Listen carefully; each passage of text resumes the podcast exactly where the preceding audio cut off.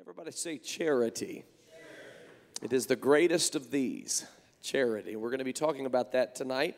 But I do want to tell you that we have a little time left on our city barbecue fundraiser. So if you are looking to get a bite to eat afterwards, or even if you just aren't looking to get a bite to eat after church, go ahead and get a little bite to eat at City Barbecue, and the uh, a portion of the proceeds goes to our Bible quiz, Junior Bible Quiz Nationals uh, trip. This is a tremendous thing that our junior Bible quizzers have accomplished. They place second in the state of Ohio out of many teams. I'm not sure the exact number of teams, but I believe it was 20 plus teams, uh, safe to say. Uh, all over the state of Ohio, and First Apostolic Church Cincinnati placed second and will be competing in the national tournament in Branson, Missouri, and are raising funds. And the portion of your proceeds, the money that you spend at City Barbecue, at Blue Ash City Barbecue, uh, to get there, you would turn left on Cooper, right on Kenwood, and then just kind of follow the smell. You'll find it. It's delicious. Uh, but it's on the corner of Pfeiffer and Kenwood Road.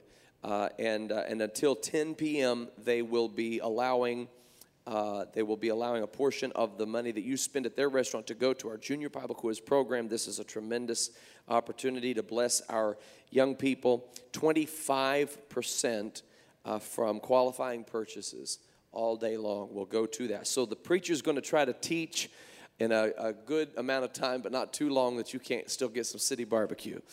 Uh, amen. We're going to look at the word of the Lord uh, that teaches us about charity. And I want to begin from the book of Colossians, the third chapter.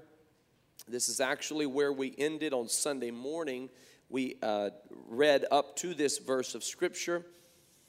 Uh, and and this, this verse of Scripture contains in it some very important information about the role of charity uh, as it relates to uh, the life of the child of God.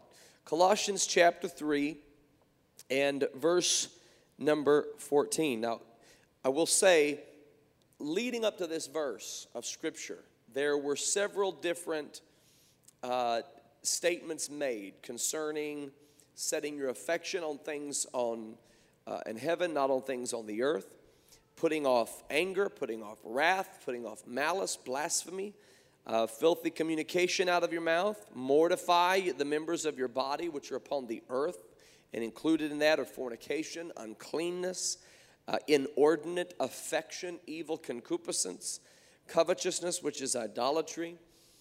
Uh, these are things that we are told to mortify. These are things we're told to put off from us.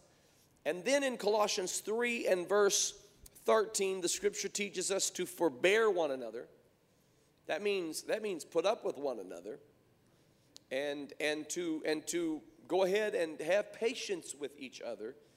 And how many have lived God lived for God long enough to know that you, you're going to have to have patience with your brothers and sisters? Somebody.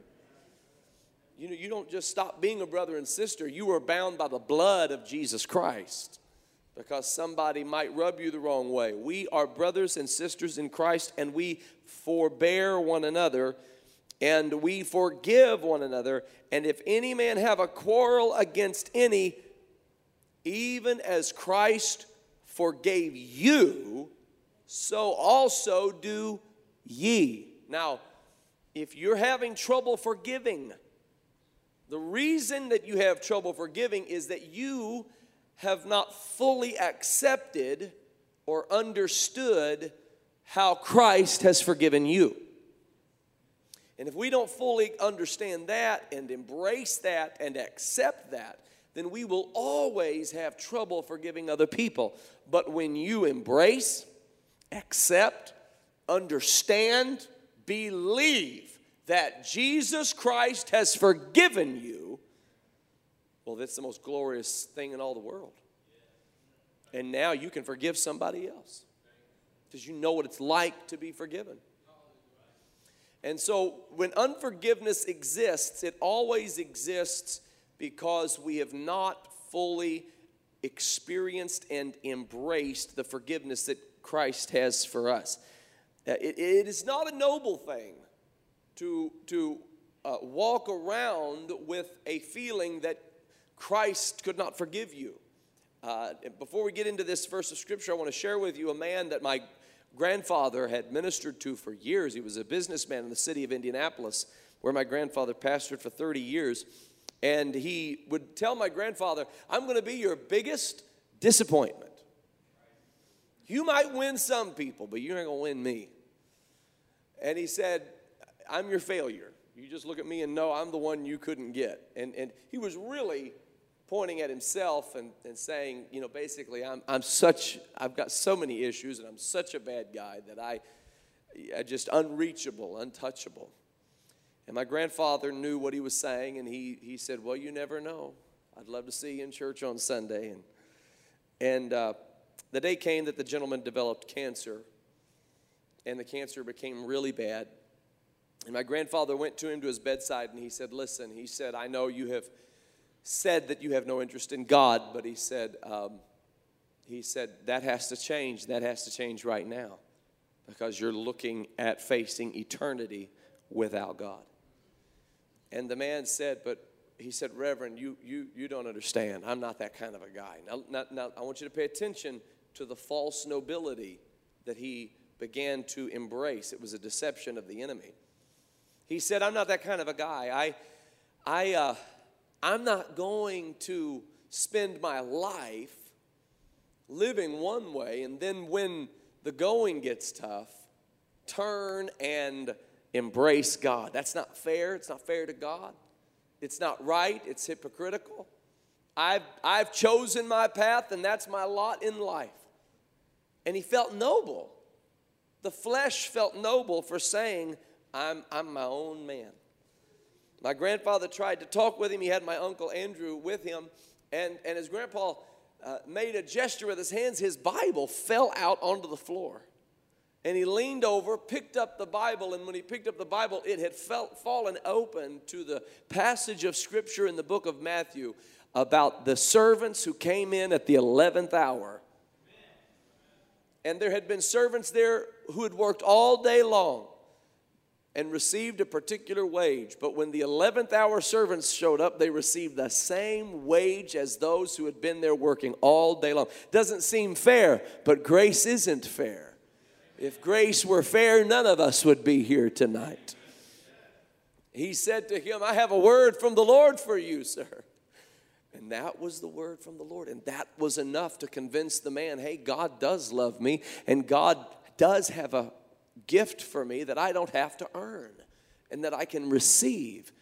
And he was baptized in Jesus' name in the bathtub that day. And a few weeks passed. Of course, the cancer was really bad. And, and, and one night, in the middle of the night, my grandfather received a phone call. It was this man's wife on the other end of the phone, and she said, uh, Reverend Urshan, I, I need your help. And he knew as soon as he heard her voice what was wrong. You know, this man was dying of cancer. And he, he imagined, of course, that this was the end. But she said, Ben is sitting up in bed speaking a foreign language, and I don't know what in the world is going on. he said, No fear. he is being filled with the Holy Ghost. I want you to know, ladies and gentlemen, it's not noble to not embrace and accept the mercy that God has for you. Because it's not, it's not saying you're so bad, it's saying that He is incapable, and He is perfectly capable. He can love us when we are unlovable. He can reach us when others deem us unreachable. He can wrap his arms around us when all others have given up on us and walked away from us. And thank God for that. That's the beauty of his amazing grace. Colossians chapter 3 even as Christ forgave you, so also do ye. And verse 14 is where I want to pay particular attention.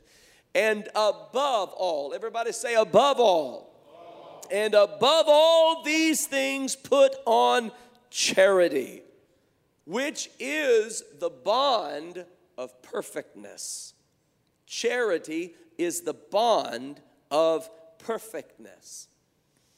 Charity is the thing that is the buckle, if you please, that holds perfectness together. We can't fully understand perfection we don't know what perfection is, even if you're a perfectionist. We got any perfectionists in the house of God? You don't necessarily have to raise your hand. You can if you want. Your spouse, I see spouses. Not really.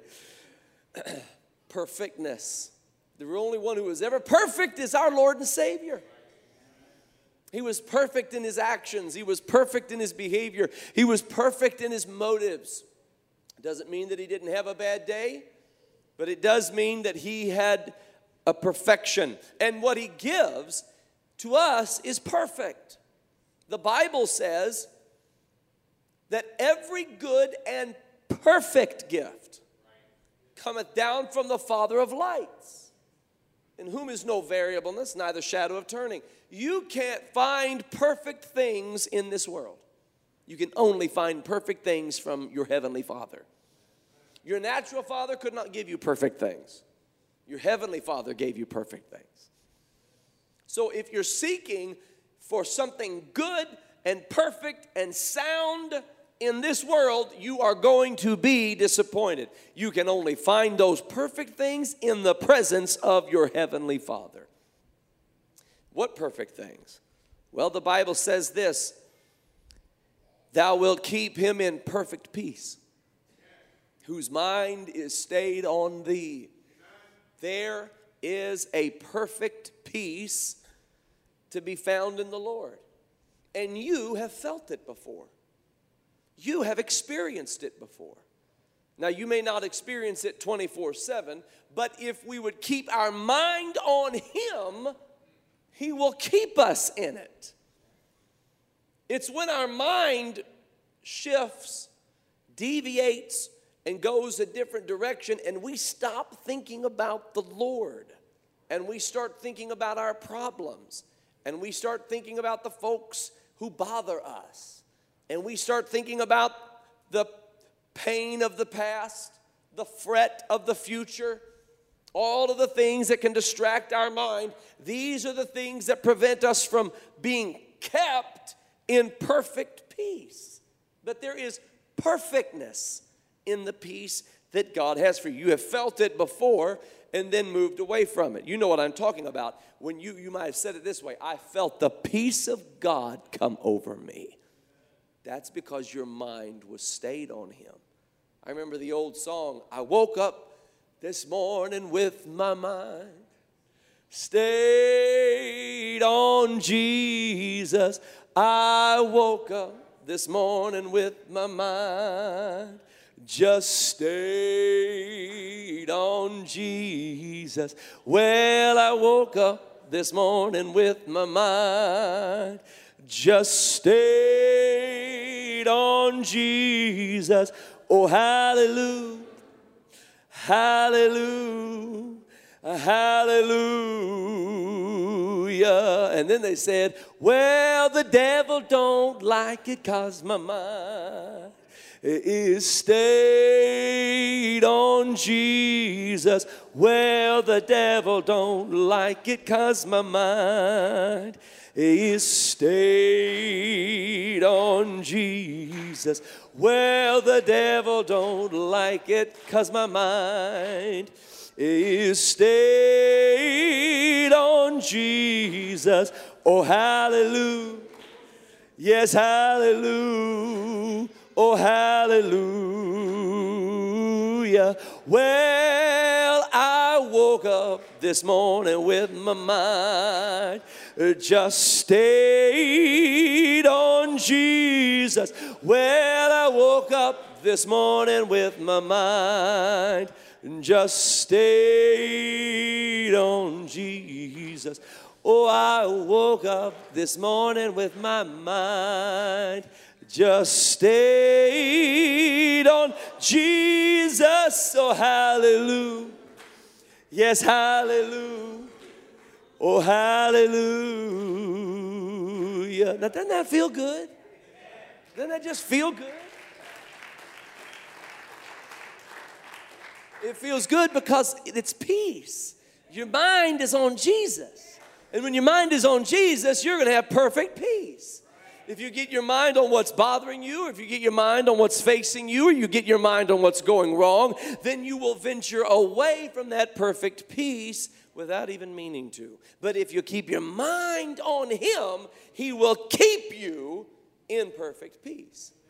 So, peace is a part of the perfectness that we're talking about when we say charity is the bond of perfectness. Let's talk about something else that's perfect in the word of the Lord. The Bible describes perfect love. Perfect love. Perfect love casts out fear. Perfect love casts out fear. This is an amazing statement from the word of the Lord that perfect love casts out fear. And when you look at this matter of perfect love casting out fear, it's important that we understand that fear is something the Bible says has torment. We know that fear is a spirit, and we know that God didn't give it to us. There are three things very important for you to understand. When you are tormented, that's fear, because fear is what has torment. So, whenever you feel torment, that's fear. You know that fear is a spirit. The Bible calls it the spirit of fear. So, it's not something you can put your hands on, and it's not something you can use carnal means or methods to rid yourself of. You must use the weapons of the spirit because it is a spirit and it'll only be battled on a spiritual plane. And God didn't give it to you. God gave you love, God gave you power, God gave you a sound mind. And this sound mind that He gave you is, is sound because of the love, the perfect love that He gives you. So God gives us perfect love. We're going to talk about that a little bit Uh, more in just a moment. The Bible refers to faith as being perfected. So there's faith that is perfect, there's love that is perfect, there's peace that is perfect. These things are things involved with perfectness, but the thing that holds them all together is charity. Charity is the bond of perfectness. It's the buckle of your spiritual seatbelt when you're traveling through life in the, in the, on the journey of life, you've got a seatbelt. The buckle of that thing is charity. And, and too many people are trying to coast through life without the seatbelt on. And they are suffering the consequences of not being properly prepared for their journey. If you're going to live for the Lord, you're going to face some things that are very difficult, very challenging, and you need something to buckle you up and serve as the bond that holds everything together. And the thing that holds everything together is charity. Now, when we speak of charity, it's important that we understand we are speaking of the agape love of God. The agape love of God. That is charity. Agape, which is perfect love.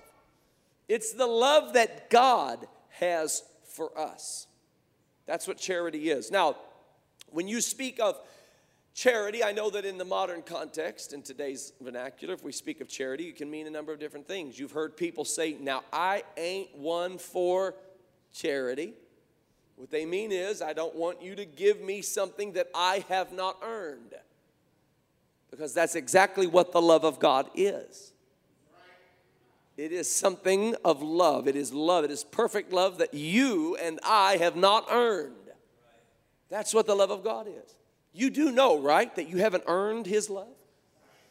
You do know, right, that all of the efforts you've made to live for God, none of that earned you the love of God. We do that out of gratitude to God, we do that out of covenant with God. We do that because of consecration to God, not because we're trying to become somebody that He would find worthy of His love. None of us are worthy of His love. And so the love of God is agape love, love that you and I are not worthy of. It is charity. It is charity. In fact, our church is a charity. The United States of America views the First Apostolic Church as a charity, and we should view ourselves as a charity. A living, breathing, walking, talking body of love. And love that is given when it's not deserved, when it's not earned Love that is given without expectation. Do you know that when we give, the Bible teaches us how to love? The Bible says, What have you profited? If you love somebody who loves you, everybody loves people who love them. It's easy to love somebody who loves you. The real beauty of love is when you love somebody who can do nothing for you, somebody who, who can do nothing in return. In fact, the scripture says it this way love your enemies. Listen to what the scripture says bless them which persecute you, pray for them which despitefully use you. Love them. Love them. This is charity. This is love. In one place, the scripture says, What manner of love hath the Father bestowed on us? Verse 1 of 1 John chapter 3 Behold, what manner of love the Father hath bestowed upon us that we should be called the sons of God. The, the, the, the, apostle was saying similar to what David said when he said, When I consider thy heavens, the work of thy fingers, the moon and the stars which thou hast ordained, I have to ask myself, What is man that you are mindful of him? And the Son of Man that you would visit him. I don't, I'm trying to understand what is it about me that you love so much? What is it about me that makes you overlook my faults and love me. Now, let me tell you, let me put God's love in perspective. You do know nobody loves you like God loves you. He loves you more than your mom loves you. And I know she loves you. She probably sent you a text today, just to remind you, I love you, darling, honey, whatever your nickname is. But God loves you more than your mom loves you or loved you, more than your dad loves you or loved you, more than your spouse, more than your children more than your grandparent, more than your grandchild. Your God, your Heavenly Father, loves you with limitless levels of love. And now I want you to think about how powerful that is when you consider that He knows everything about you. Everything. You've never done anything that He doesn't know about. You've never said anything that He doesn't know about. You've never thought anything that He doesn't know about. God knows the ins, the outs, the ups, the downs, everything about you, and His love for you remains. Why? Because it's perfect love. It is charity, it is agape. It isn't based on who you are, it's based on who He is. See, you're expecting God to stop loving you because you feel like you're no good. It's not about whether you are good or not, it's about the fact that He is good and He loves because He's good. And, and through that, He teaches us how to love. Every time you feel like you are justified in holding a grudge against somebody, you have to be called back to the understanding of how God treated you when He could have held a grudge against you. I am so glad that God hasn't held, grudges against me you know I'd be I'd be up the creek if God held grudges against me. But it doesn't matter what I've been through in life, what poor decisions I've made in life, what bad attitudes I have developed in life, when I enter into the presence of my heavenly Father, he welcomes me. Now, he might not always have a smile on his face. I like the old song uh, that talks about being beneath Jehovah's dread frown. Low in the pit where my sins dragged me down. How many remember that place where you could feel the frown of God over your life? That doesn't mean He doesn't love you.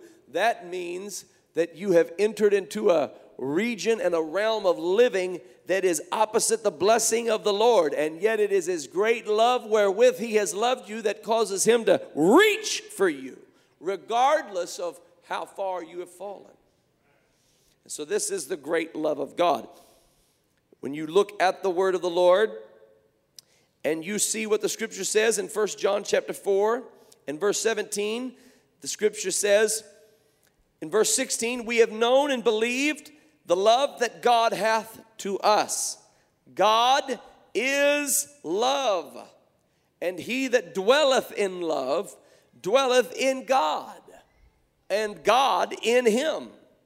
Herein is our love made perfect, that we may have boldness in the day of judgment, because as he is, so are we in this world. There is no fear in love, but perfect love casteth out fear, because fear hath torment. He that feareth is not made perfect in love. Now, here is the key to understanding love right here. We love him because he first loved us.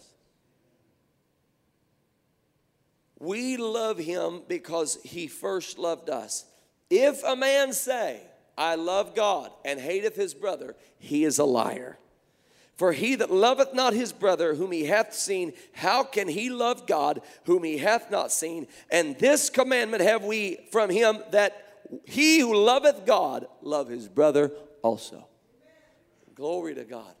And so we have love for one another. What gives me the ability to love God with all my heart, soul, mind, and strength is the fact that He first loved me.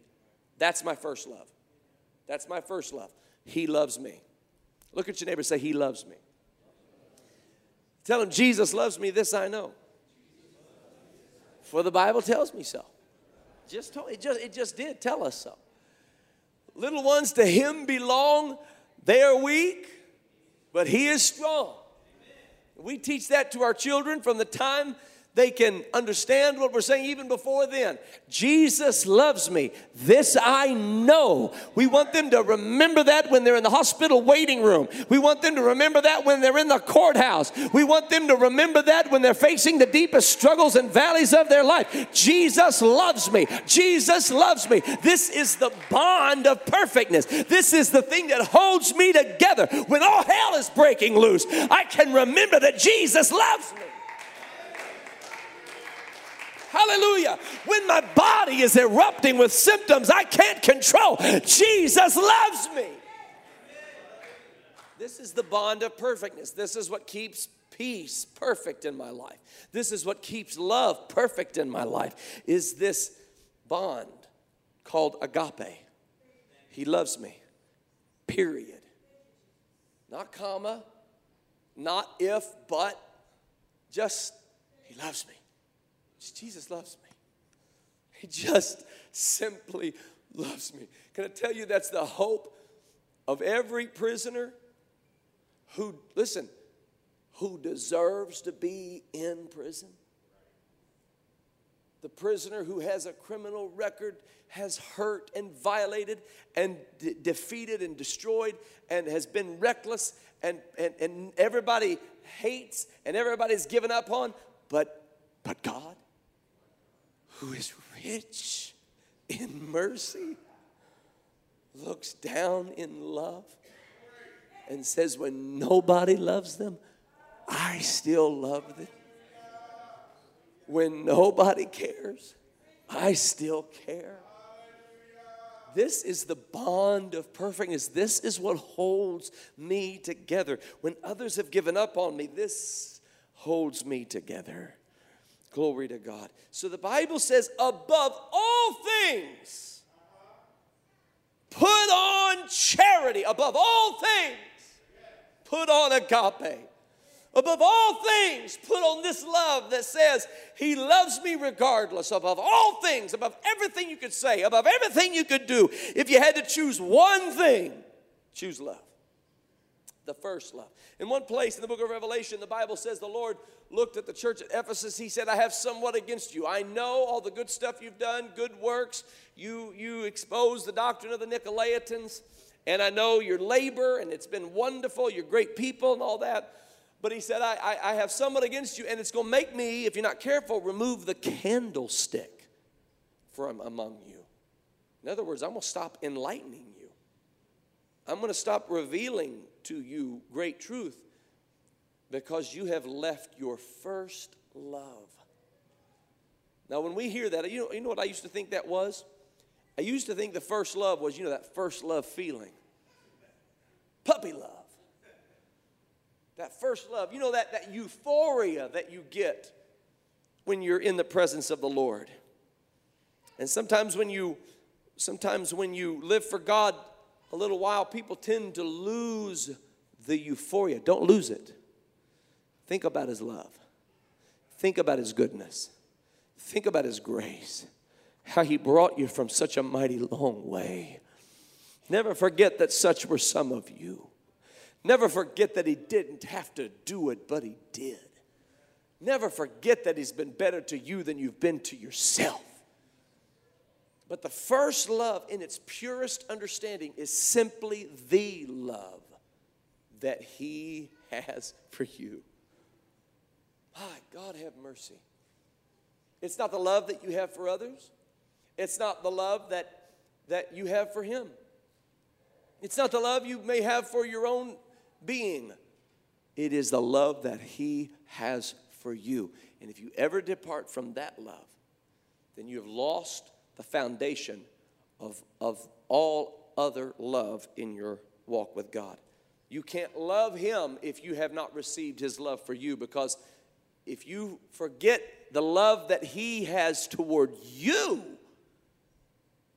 pure love, perfect love, spotless love, if you forget that love, then you find it possible to not love your brother or your sister find it possible not to forgive, you find it easy to judge, you find it easy to condemn, you find it easy to hold grudges.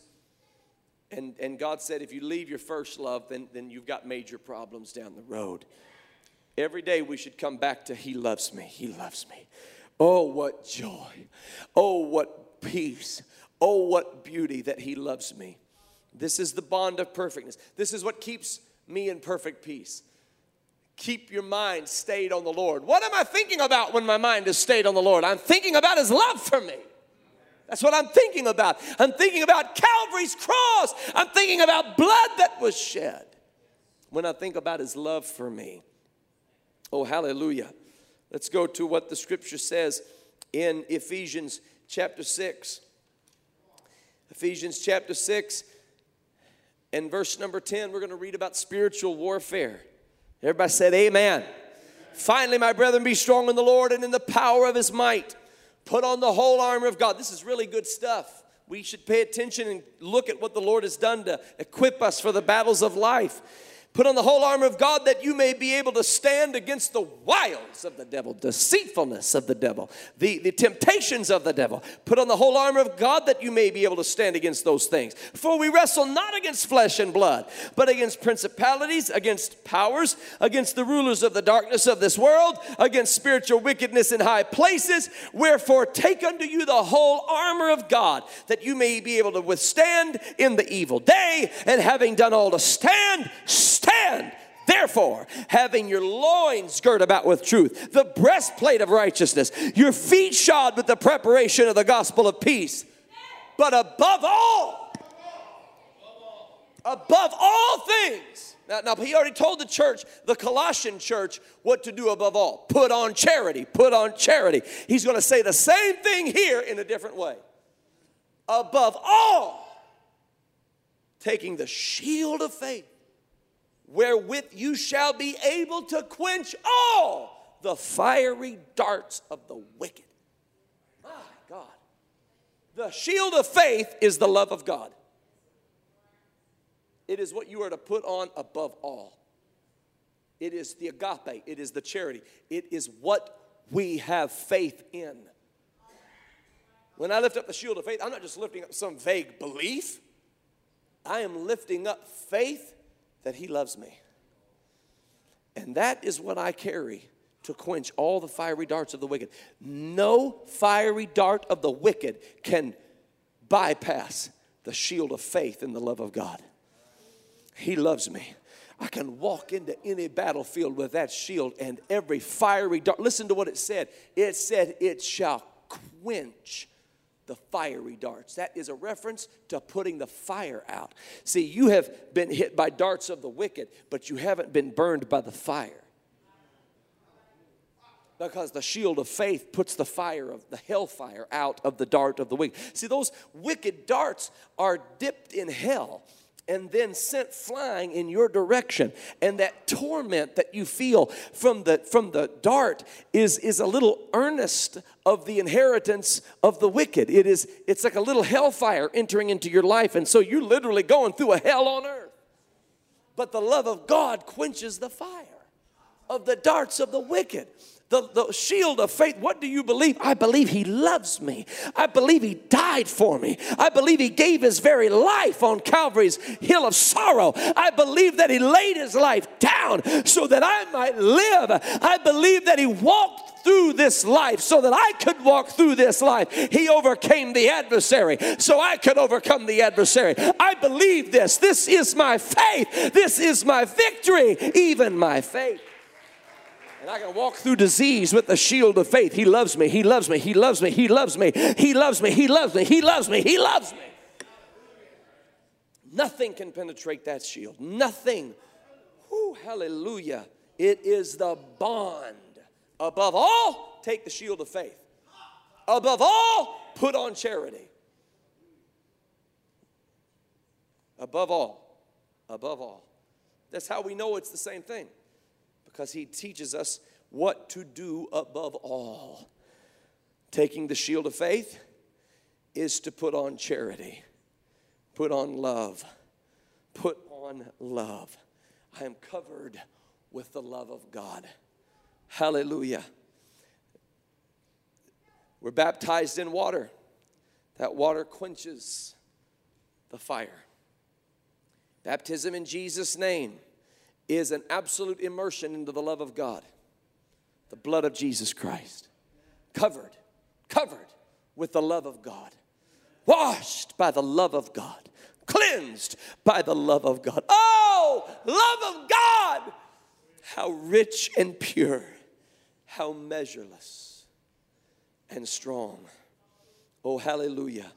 First Corinthians chapter 13 1 Corinthians chapter 13, listen to this, ladies and gentlemen. Though I speak with the tongues of men and of angels and have not agape, I am become a sounding brass or a tinkling cymbal. That's how you've met people who can speak in tongues but have no compassion in their heart. It's because they have managed to memorize what it feels like, to memorize what it sounds like and to mimic. And it's nothing but tinkling cymbals or sounding brass. You know, when Moses lifted up the serpent in the wilderness, the Bible says it was a fiery serpent. The children of Israel took that serpent and made an idol out of it in the temple. Hezekiah comes along and breaks it down and says, We're not to have idols or graven images before us. And he cast it out of the temple, calling it Nehushtan, or a, a worthless brass. It's just a piece of brass. That's all it is. It once was fiery, but now it's just brass. When the day of Pentecost was fully come, they were all with one accord in one place. And suddenly there came a sound from heaven as of a rushing mighty wind, and it filled all the house where they were sitting. And there appeared unto them cloven tongues like as of fire. There was one time, just like the serpent, where the tongues were like fire. But without the love of God, they, like the serpent, become worthless brass, tinkling cymbal. Though I speak with the tongues of men and of angels and have not love, I am become as sounding brass or a tinkling cymbal. And though I have the gift of prophecy, and though I understand, you ready for this? All mysteries that, that means, I, that means he, could, he could stand up here and he could wow us with his understanding of eternity understanding of, of every institution of humanity and how it reflects the image of God as he so capably did. But he said, though I have understanding of all mysteries and all knowledge, and though I have all faith, so that I could remove mountains and have not love, I am nothing. Though I bestow all my goods to feed the poor, and though I give my body to be burned and have not agape, it profits me nothing.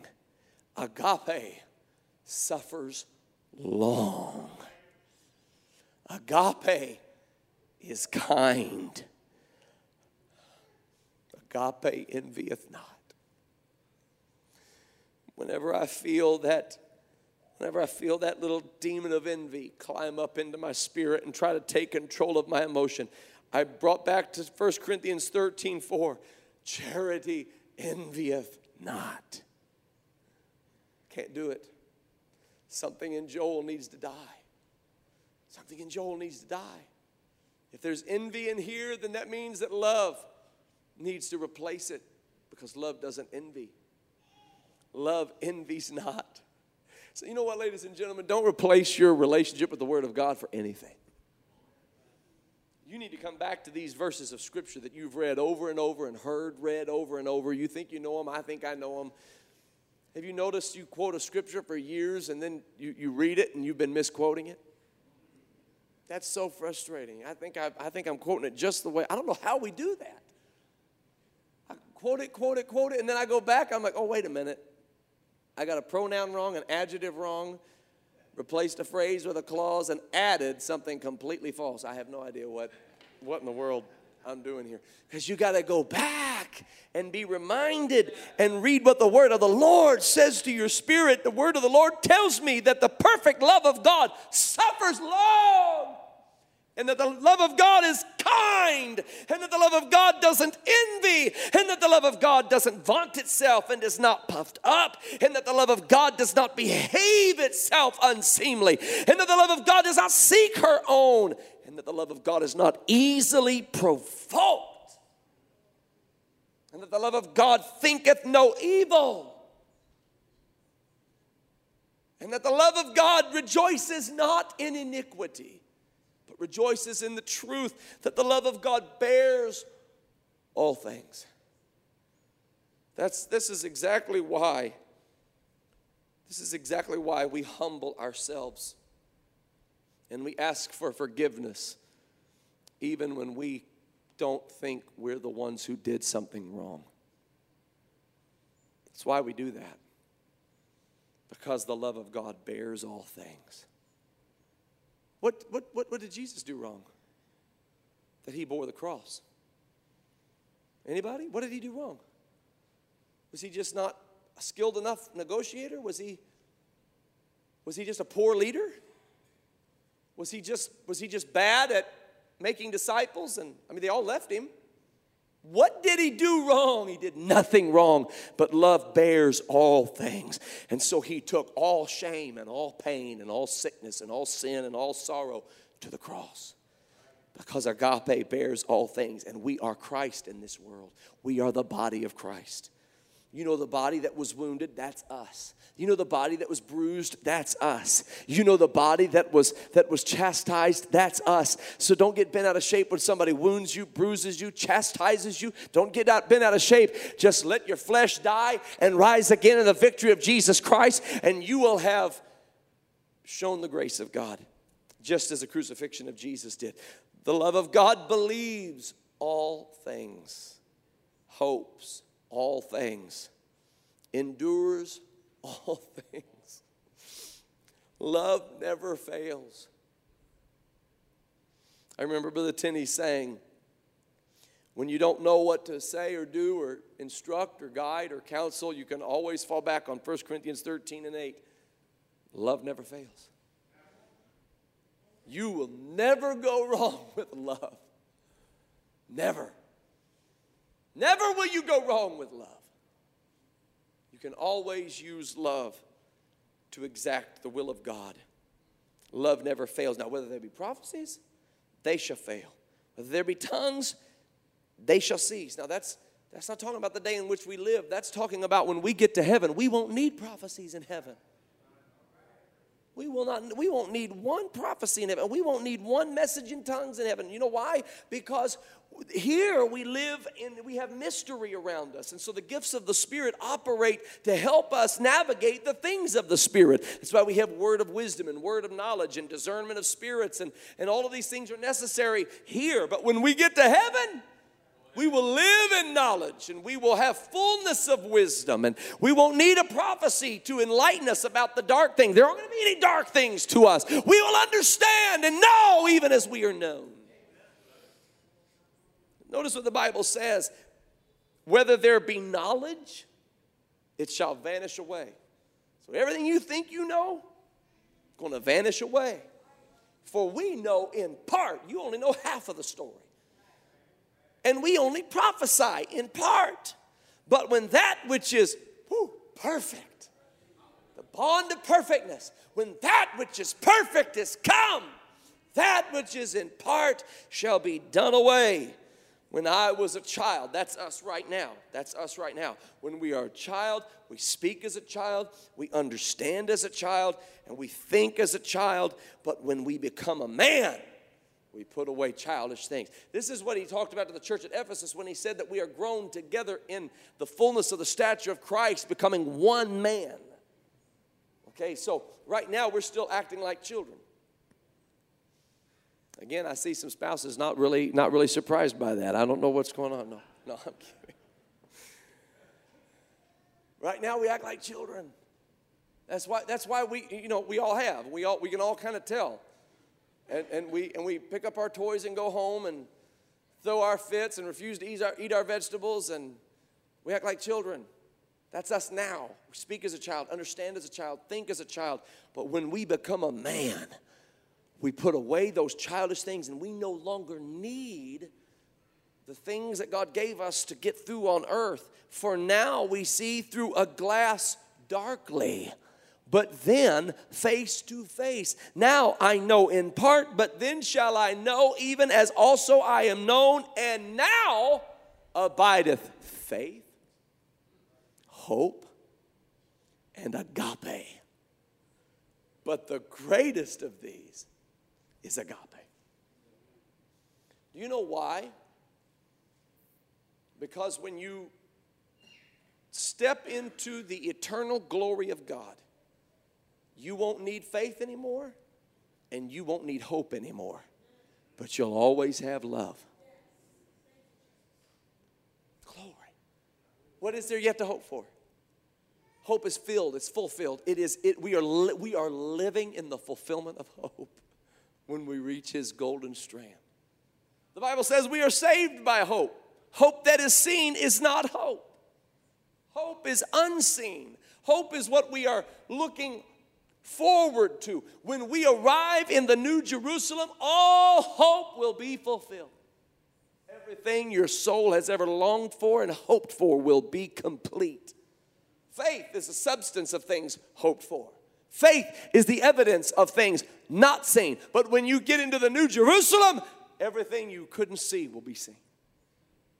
Fullness, fulfillment. You won't need faith. You won't need to move mountains. You won't need to unpluck pluck up sycamine trees you won't need you won't need to have blind eyes open because there will be nothing for which to have faith you will know you will know you will know we have faith to help us make right choices concerning things we don't understand. But when we reach that golden strand, I won't need faith. I won't need hope. But we will always have love. Oh, love will be there. Love will be there. It's the bond. It's the bond of perfectness. I'm going to just tell you this. You know, we, we talk about free will. You know, the angels have free will. There's this guy named Lucifer. Anybody ever heard of that guy before? The angels have free will. And Lucifer used it to rebel against God. And the angels still have free will. That's why the Bible says, though we or an angel, not from hell, but from heaven, preach any other gospel, let him be accursed the angels still have free will. And here's why where the Spirit of the Lord is, there is liberty. They choose to serve the Lord, they choose to do His bidding. He, he, has, he has won them over, and they choose to do His commands and to minister to the heirs of salvation. when we leave this earth and enter into glory, you're still going to have a free will. Freedom doesn't stop. We think, oh, if I can just break the bonds of this free will. No, no. Free will isn't bondage, free will is freedom. The reason that you're going to serve God for all of eternity is because you are going to freely choose to do so. You will know and see and understand and it will make sense. Even the stuff that right now doesn't make sense make sense we'll understand it better by and by. And you will choose for all of eternity. And the thing that will hold us all in place is charity agape. The reason that i'm going to stand in his presence forever is because he loves me not because i've been so good on earth because he loves me. And i stepped into his covenant and believed his love. Oh glory. That's what's going to make me live forever. I'm going to live forever. You hear me i'm going to live forever? That's why I can't fear what man can do unto me because I'm going to live forever. I know that because he loves me and he's going to make me live forever. And when this body begins to break down and deteriorate, don't weep for me when I'm gone because I'm going to live forever because he loves me. Oh, hallelujah. And, and, and, and this earth is fallen and this body is fallen. And, and so we, we age and we deteriorate and, we, and our body breaks down and, and things begin to go wrong. And, and we have this short little span of time on this fallen earth. And the Bible says it's like a vapor. But don't get so caught up that you set your affections on things on the earth and not on things above, ladies and gentlemen, because we're going to live forever. Glory. It's the love of God that is the bond of that perfectness, the charity of God. Stuff I don't deserve, but I receive it in Jesus' name. It's His love that holds those perfect streets. His love paved those perfect streets. His love hung those perfect gates. His love keeps me in perfect peace. His love casts out my fear. His love lifts me up out of the shadows. His love brings me up out of my despair. His love is what's going to cause me to inherit eternal life. His love is what's going to cause me to rule and reign with Him for a thousand years. His love, ladies and gentlemen, is what's going to cause me to walk with Him and live with Him for all of eternity. Glory to God. How many thankful for the love of God? Glory. Let's stand to our feet right now, clap our hands unto the Lord. Hallelujah. Let's clap our hands unto the Lord. Hallelujah. Hallelujah. Glory, hallelujah.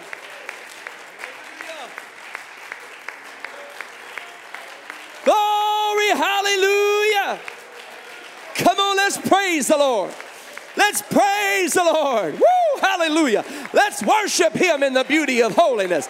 Let's lift up holy hands without wrath and without doubting, magnifying the God of our salvation, glorifying and exalting His name forever and ever. Thank you, Jesus. Thank you, Jesus.